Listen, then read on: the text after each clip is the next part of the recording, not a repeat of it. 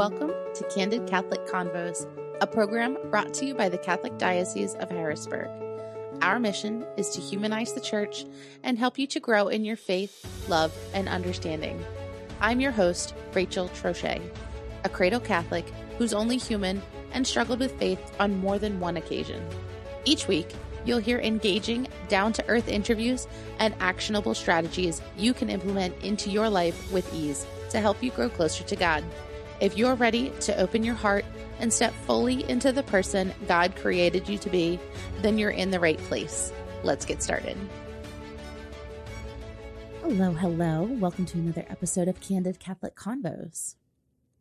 The end of Lent has me thinking a lot about crosses. They're everywhere as a visual representation and reminder of the sacrifice Jesus made for us. I think about how heavy it must have been carrying it through town after being beaten, knowing he was walking to his even more painful death, carrying the immense weight of not only the wood, but our sins. I think back to a time not long ago where it felt like my entire year was nothing but trudging uphill. Battle after battle, challenge after challenge, defeat after defeat. And I kept thinking about that saying Pick up your cross and follow me. And to be honest, every time I heard it, I got so frustrated. Why me? Why this cross? Why now? I felt trapped, stuck in a hole that I couldn't find a way to dig out of. I could see the light, but it felt so very far away, and I wanted to give up. And then I remembered Jesus could have given up.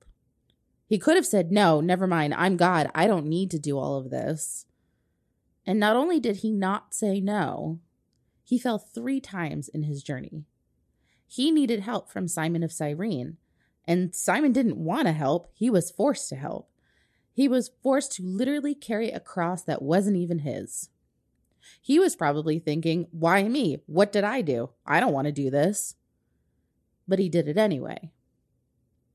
With my journey through infertility, especially, probably one of the darkest times in my physical life and my spiritual life, it took me a really long time to understand why God gave me that cross, why I lost my first baby to miscarriage, why I had to make that part of my journey. So, how can we carry our crosses better? How can we see the opportunity in suffering and open ourselves up when all we want to do is retreat into a hole to wait it out. Today, I'm joined via Zoom by retired priest Father John McFadden, who ministers to prisoners in the Camp Hill State Correctional Facility, about what we can do when we feel trapped in any situation. Father McFadden, thank you so much for joining me on Candid Catholic Convos. I'm really excited to chat with you today. Well, thank you for the invitation to join you this afternoon. Would you mind telling me just a little bit about yourself? Sure. Um, I was uh, born and raised in the city of Harrisburg. Uh, I'm the uh, oldest of six children, so I have three uh, sisters and two brothers. Four of them that live in the area. One lives in Philadelphia, and one lives in Florida. But we grew up in in uh, uptown Harrisburg, as we call it, the Our Lady of the Blessed Sacrament Parish. I graduated from uh, Bishop McDevitt High School in uh, 1966 and then began my uh, formative years uh, in the seminary. Uh, started at St. Mary's College in St. Mary, Kentucky, where I got graduated from there in 1970, and then went on to the uh, Pontifical College Josephinum in Columbus, Ohio. It was there um, until 1974 when I was uh, then uh, ordained uh, a priest for the diocese on April the 27th, 1974, by then Bishop uh, Daley. Uh, in my uh, years as a priest, I've served in, in several parishes throughout the diocese. I served 13 years full time in our Catholic schools, was principal of two of our high schools, and then uh, also have served in diocesan administration as uh, secretary for clergy and religious life under uh, Bishop Dattilo. and then uh, for two years after Bishop Dattilo died with uh, Bishop Rhoades. And then in uh, 2006, I accepted a position as pastor of St. Teresa Parish in New Cumberland, uh, where I served for 13 plus years and then retired uh, from St. Teresa Parish in June of 2019. So that's kind of a, my life in a nutshell. That's pretty extensive. It sounds like you have kind of walked all sorts of different ministries in your career or calling, I should say, a vocation as a priest. Yeah. Yeah, I, have been very fortunate to have had uh, you know a, a, variety of ministry as a as a full time you know parish priest as a so as an assistant pastor and then pastor and then education and diocesan administration. So yeah, I have had uh, a variety of experiences over my almost 49 years. That's awesome. So how has retirement been? What have you been what have you been doing with your ministry in retirement? Well, uh, I still continue to uh, to substitute to fill in uh, wherever and whenever I'm I'm asked uh, in our parishes, uh, as you know, celebrating mass uh, on weekends and, and during the week if if asked to do that. Um, right now, we're on the circuit for all the parish and school and religious ed penance services for this you know season of Lent. Uh, so I've been involved with that, and I also uh, you spend two days a week uh, in ministry at, at, the state correctional institution in Camp Hill. Um, so that keeps me keeps me uh, busy for most of the week. Definitely not bored in retirement, that's for sure. You've got no, a lot going on. no, I'm not ready to uh, to uh, you know to get on the rocking chair on the front porch quite yet. So, talk to me a little bit about ministering to um, inmates. What what kind of led you down that path? We talked about what led what your active role as a priest was you know in education and then in administration um, but then how did you kind of wind up working with inmates um, what are some of the challenges and rewards that come with that type of ministry okay uh, again when i uh, was in the office as secretary for clergy and religious life uh, that first summer summer of uh, uh, 2000 uh, bishop Dattilo, who was a bishop at the time was scheduled to to go to Camp Hill Prison for Saturday morning mass. So uh, he asked if I would, you know, take him to the institution, and which I did. And uh, he went in, and you know, he had, he celebrated mass. I con celebrated with him, and um, was really uh, pleasantly surprised at what I saw there. The the reception that uh, Bishop got from from the inmates and from the staff, uh, and the way in which uh, everything was done. The inmates had had prepared extensively. You could tell for the bishop's uh, visit. The um, uh, they were well practiced in being lectors and altar servers.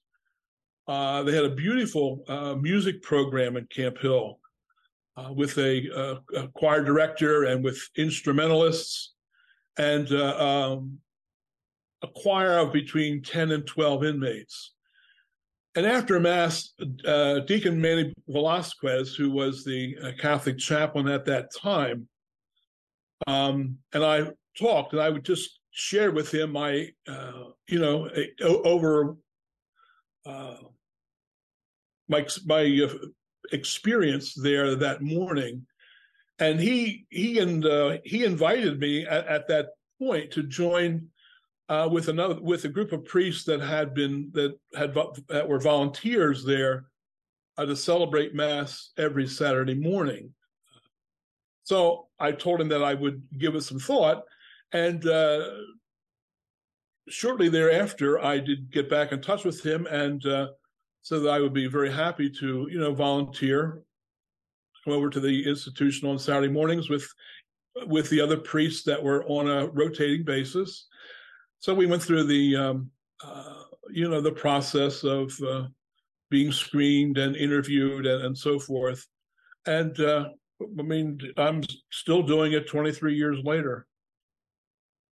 Um, it's it's certainly it's a very ch- it can be a challenging ministry. Um, one of the things that has kind of changed uh, with my uh, work at the institution is I began for the first uh, 20 years as a volunteer. And at the beginning of the uh, COVID season, when uh, the COVID uh, pandemic, when everything was was closed down, we saw that as things were going to start to open up gradually, that volunteers were no longer going to be brought back into the institution, at least initially. So, in order for uh, ministry to the Catholic patients, uh, the Catholic inmates, most especially the the sacramental life of uh, you know the Eucharist and penance and so forth, uh, they invited me to uh, to become a contract uh, service provider for the Department of Corrections. Uh, and so uh, I did that, and uh, so now I'm I'm there as as a service as as a contract chaplain. Uh, so that's changed my um, involvement in the institution just just a little bit.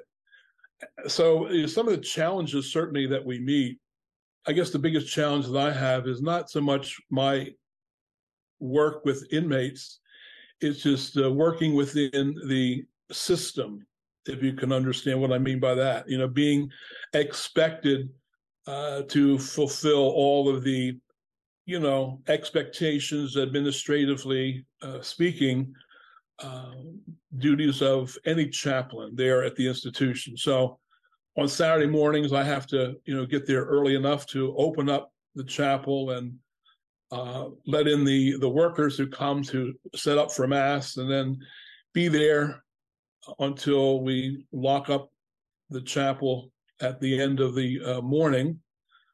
Uh, you know, just some of the other administrative duties that we have of meeting uh, as a chaplaincy staff on occasions. You know, so, so very very important to our ministry there. But as we all know, meetings are just that. Meetings are meetings.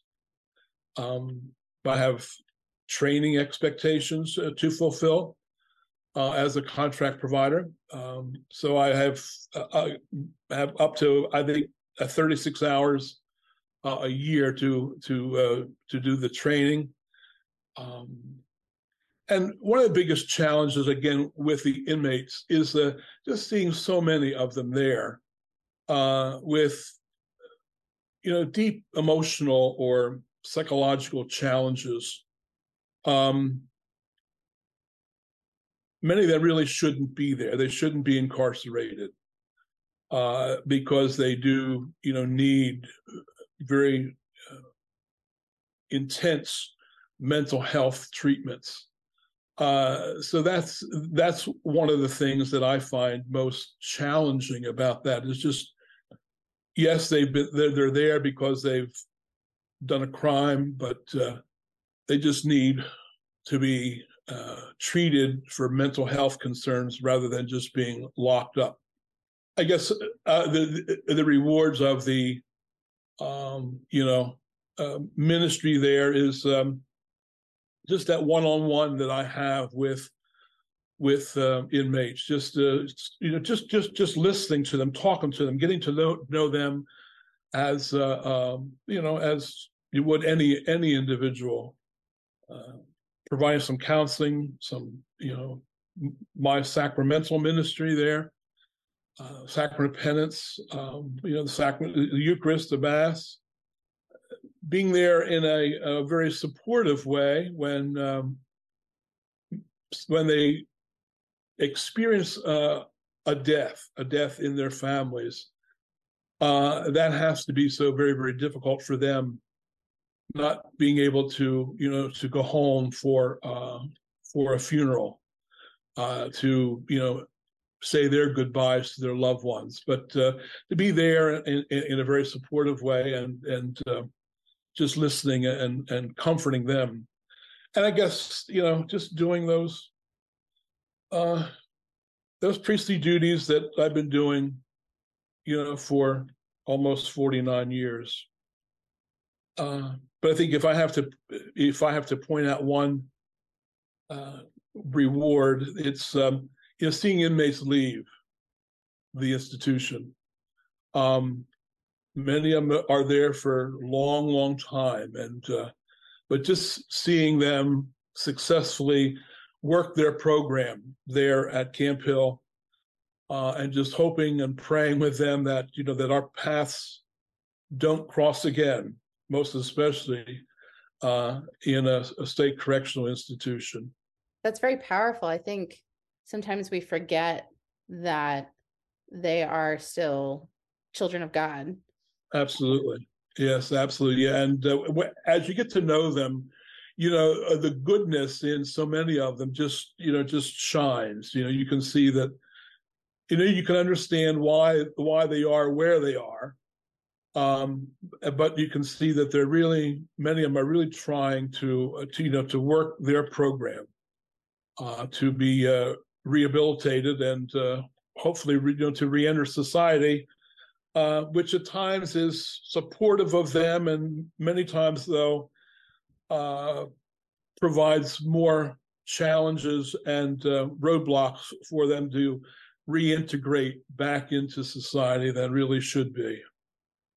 Right, right. So when you're at the correctional facility, does your ministry specifically cater just to Catholic inmates, or do you find members of different faiths or those without a faith um, coming to you for support or for guidance, or is is it kind of open to all, or is it just limited to those who are Catholic?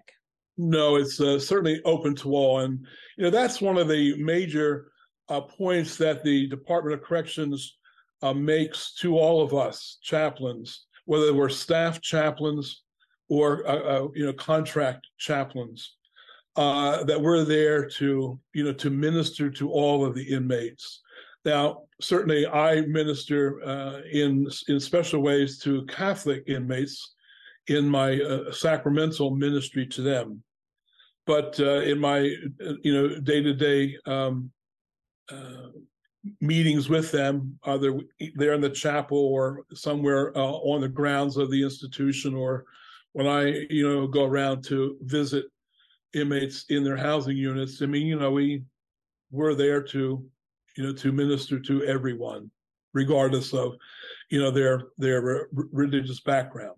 Have you ever had somebody who just having worked with you, maybe they didn't grow up Catholic or they didn't grow up religious, decide to become Catholic while incarcerated? Yes. that process kind of work? Yeah, well, you know, it, it uh, it's the the program is is open, and you know, Camp Hill has an RCIA program uh, that's uh, available to to uh, the, the general population. So inmates that are there at the institution serving their time the program hasn't started back up yet since you know since since uh, the COVID p- pandemic, but in, in, the years that I was there as a volunteer, you know, we would th- you know we would have weekly uh, you know classes and instructions in the faith, and then help that inmate to discern whether this is the the path, the direction that they want to go in embracing Christianity and or uh, uh you know the uh, Catholic uh, Christianity and then I've I've been there on uh, you know uh, for the Easter Vigil in years past to to baptize, to welcome into the church, to confirm uh, inmates. So yeah, we have the same process for them as anybody would experience in uh, you know any of our parishes. That's really cool because it it kind of shows that that the opportunity is there and that if they so choose that they are welcome i think that's i think that's awesome yeah yeah many of us listening may not have ever been inside a physical prison, but may find ourselves wrestling with a, a spiritual prison, whether that's uh-huh. a prolonged illness or addiction or depression, loneliness, even. Um, and sometimes the suffering can be unbearable. How can we suffer patiently as the inmates in a physical prison might suffer? Well, I think that you know the key word that you mentioned there is patiently you know, I, I, wish I really had a good answer for that. Um, I'm certainly patience is not one of the uh, those virtues that I have uh, acquired that or that I'm good at. To be very very honest with you. Um, but maybe let me just let me begin by by saying uh, it all begins with acceptance. You know, we may not understand why, why me, uh, you know, why this illness, why this addiction, why this, you know, uh, tragedy in, in in my life, in my family, why this tension in family life. But the first step, you know, to recovery, to me, is is is acceptance of whatever it is that we are being challenged with at the time and uh, realizing also that you know, I'm not expected, you know, to go this path alone. Um, you know, other people have been, uh, you know, down this down this path before me. Um, and all we, you know, need to do is to, as easy as it is to say, but challenging as it is to do, we just need to to to reach out. Um, you know, maybe to you know, to see the cross that we carry, and you know, every one of us uh, has a cross to carry in life. That's just a part of of every person's life. The acceptance of that cross as you know, trying to fulfill as best we can that uh, that mandate that Jesus, uh, you know, gave us to you know, to be perfect as our heavenly Father is perfect. Maybe you know, again, just being acceptive uh, of that uh, challenge that we have and the cross that we bear and um, making sure that we you know don't carry that cross alone i love that it's like you can't you you you absolutely need to be able to accept that this is something that i'm going to have to deal with this mm-hmm. is this is my burden to carry but like you said it's it's a lot easier to carry if you have somebody to help you right. whether that's just somebody to listen or somebody to pray for you or whatever just reaching like i think so often we we get trapped in that idea of nobody wants to help me or if i tell somebody what's going on they're not going to believe me or they're they're going to say i'm uh, being dramatic or whatever and more often than not people are people say i wish i would have known sooner so that i could have helped you um, mm-hmm so I think, and I'm also one who does not wait very well. In fact, I bought my children a book called Waiting is Not Easy. um, but more often than not, it's worth it. So I think I love, I love that. I've heard it said several times that we should offer up our suffering, but especially like when it is such a burden, it it can be hard. It can it can in fact close us off. Well, how can we use our suffering to actually open us up to receiving God's love when all we want to do is hide in a hole? Well, um, maybe just something as uh, you know easy as uh, and again easy uh, um, to just you know think about that um, um you know that scene uh, on Calvary you know, there Jesus is hanging uh, in crucifixion. Um, and what's one of the things that he says, as recorded in Scripture? Father, if it is possible, let this cup pass from me. But then he goes on to say, but not as I will, you know, but as you will. Um, remembering that you know, that Jesus has walked this same path once himself. Yes, granted, Jesus is God. Uh, so he had a little, you know, uh, more help than perhaps you know we do, but uh, still, he was as human as we are. Uh, but still, you know, saw that he didn't want to accept. Uh, he w- wanted this to, you know, to to to pass by quickly, but he finally said, "Well, whatever you want, that's what I'm going to try his best to do." Yes, that's such a powerful image that I think we forget that he, and if he wanted to, he could have been like, "No, nah, never mind. I don't want to do this," because he was God. Yeah. And instead, he said, "No, that I'm willing to suffer for everyone. If and if he could literally die on a cross for us, the least we can do is pick up our cross as well. I love that. In um, some previous episodes, I talked a lot about the sacrament of penance and the power of forgiveness. But sometimes I would think, especially for those in a physical prison, um, but also for those who kind of craft a prison of our own design what can we do if we're struggling to forgive ourselves? You know that's that's a very very difficult thing. And certainly as as a priest as a confessor you know we meet that so very very often uh primarily in the sacrament of penance and the one thing that i've always tried to maybe suggest or instill in people again something that i that I mentioned earlier that I'm not good at, uh, not one of my virtues, but you know, but we have to be patient. We have to be patient with ourselves. Forgiveness is a process, um, and that forgiveness that comes when we celebrate the sacrament of penance, when we, you know, confess and uh, make that resolve, you know, not to get ourselves in situations where we're going to sin again uh, but when we resolve to just do our best, God does forgive. And we know in our hearts and in our minds that God does forgive. So forgiveness comes, you know, at that point. We've unfortunately run out of time. But if you'd like to hear the rest of this episode, you can listen to us anytime on Spotify under Candid Catholic Convos. Or you can download this episode from our website at hbgdiocese.org. Thank you so much for listening. Our goal at the Diocese of Harrisburg is to walk with you on your faith journey. So if this episode resonated with you in any way, the easiest way to show your appreciation is by sharing this program with your network or by leaving a review on your listening platform.